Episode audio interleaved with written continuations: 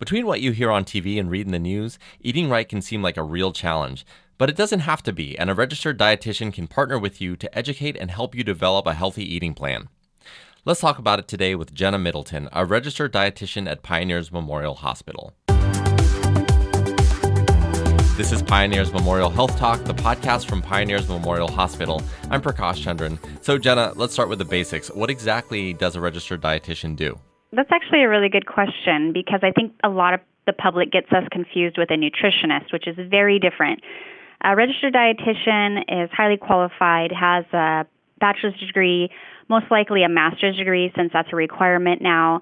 And, and we can work in any medical field. We can work with infant and children. We can work um, in the community and we can outreach to anywhere. As we're a nutritionist is very limited. The only thing they can do is they can work in a gym, they can help with weight loss plans, um, and they're only required to have an associate's degree.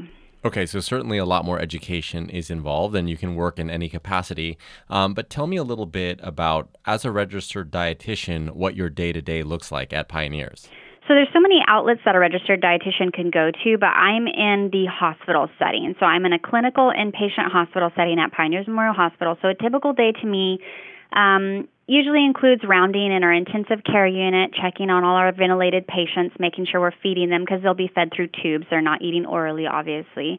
Uh, and then we go to all of our other units, pediatrics, our medical surgical units, our um, even the NICU with the little babies, and we're just checking on everyone, seeing what the different issues are. Some people have intestinal problems, some people just had their gallbladders taken out, some people are just barely being diagnosed with diabetes. So it's a roundabout kind of uh, field of what we we deal with. It's it's nothing the same. Everything's different every single day.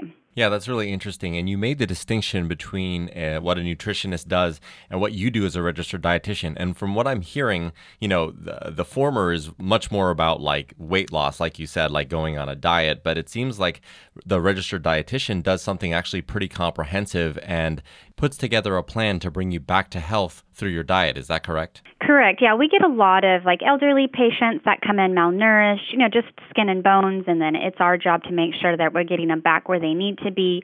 Or, you know, we have people who come in with just had a massive heart attack. How do we make sure that that doesn't happen again to them? You know, we have other people who come in with heart failure. How do we make sure that we control it through their diet? Almost every disease that you'll see out there in the medical world usually goes back to diet and eating right. And so how do we get them back on track? You know, if they if their kidneys have failed and they're on dialysis, how do we make sure that we're getting their potassium levels to where they need to be? So it is a very comprehensive approach to seeing all the different patients.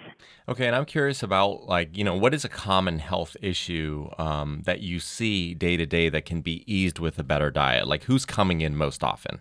So that's an interesting question. We have two things that we see in the Imperial Valley that is more common than than any other county that that's out there. And I know that from the doctors who come in they'll come from other hospitals and they'll say you guys have more diabetes than I have ever seen you know at a hospital which is true.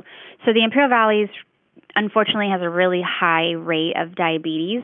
Um, and that all comes down to weight. I think a lot of people are confused. They think that it has to do with eating too much sugar which is actually not true. Sugar doesn't cause diabetes. It's eating too much and gaining weight is what what causes diabetes. So maintaining a healthy weight more often than not will prevent you from getting diabetes unless it's something that's in your family.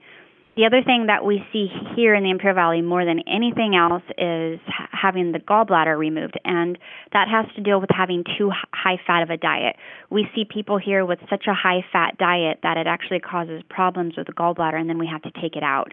So, those are two things that simple eating right, healthy diets probably would prevent, but we're not seeing those healthy diets.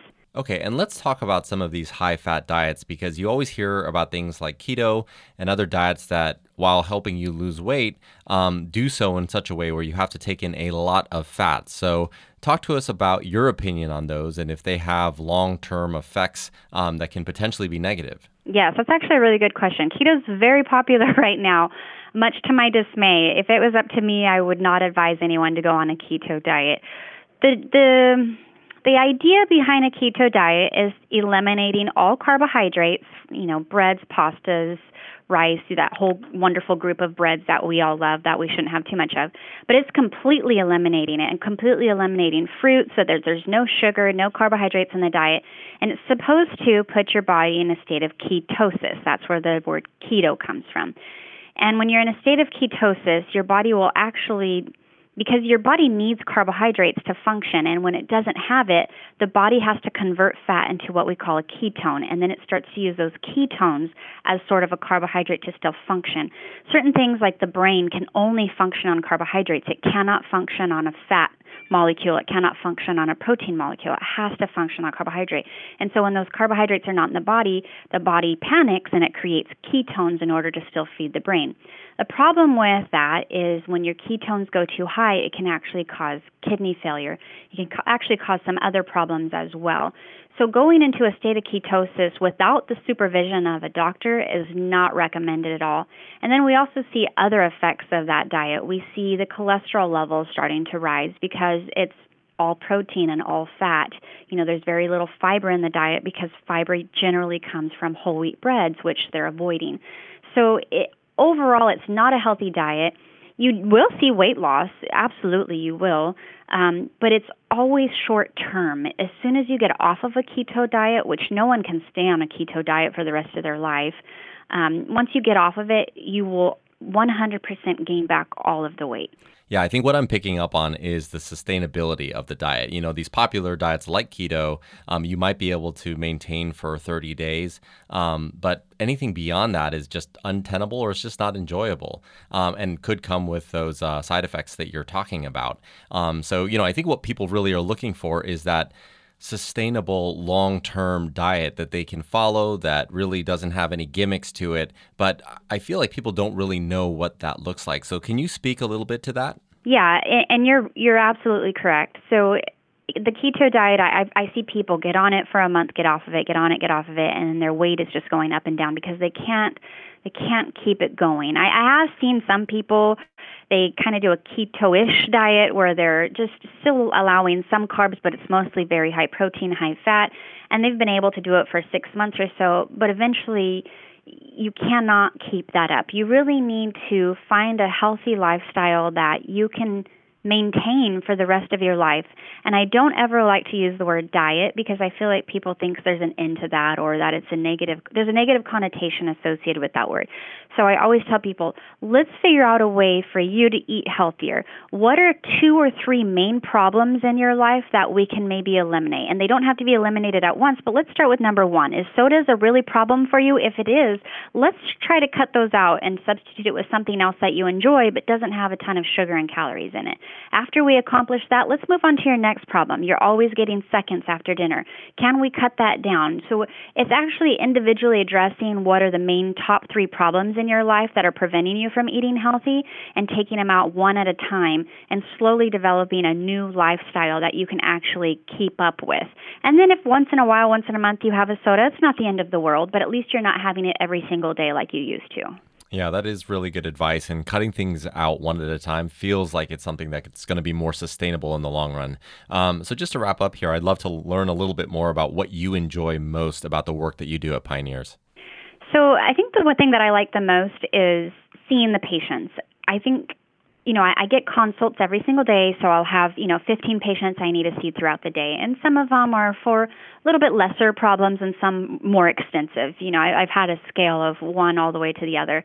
Um, but I think the most enjoyable part for me is when I go in and talk to them, especially when it's something that it's about weight loss or being a newly diagnosed diabetic or you know a, a problem that they're going to have with their food and finding a way to connect with a patient so it's they don't see it as a negative in a negative light. They see it as okay she's here to help me until we can get this problem solved or she's here to help me to create a new lifestyle for myself and I love it because I go in and I think they're a little defensive at first and by the time I leave they're smiling, they're thanking me. They, you know, they're they're super glad that I came in to help them with this. So it's always that um satisfaction you get with talking with somebody and knowing that you made a difference for them. I love that. You know, uh, changing hearts and minds through nutrition, right?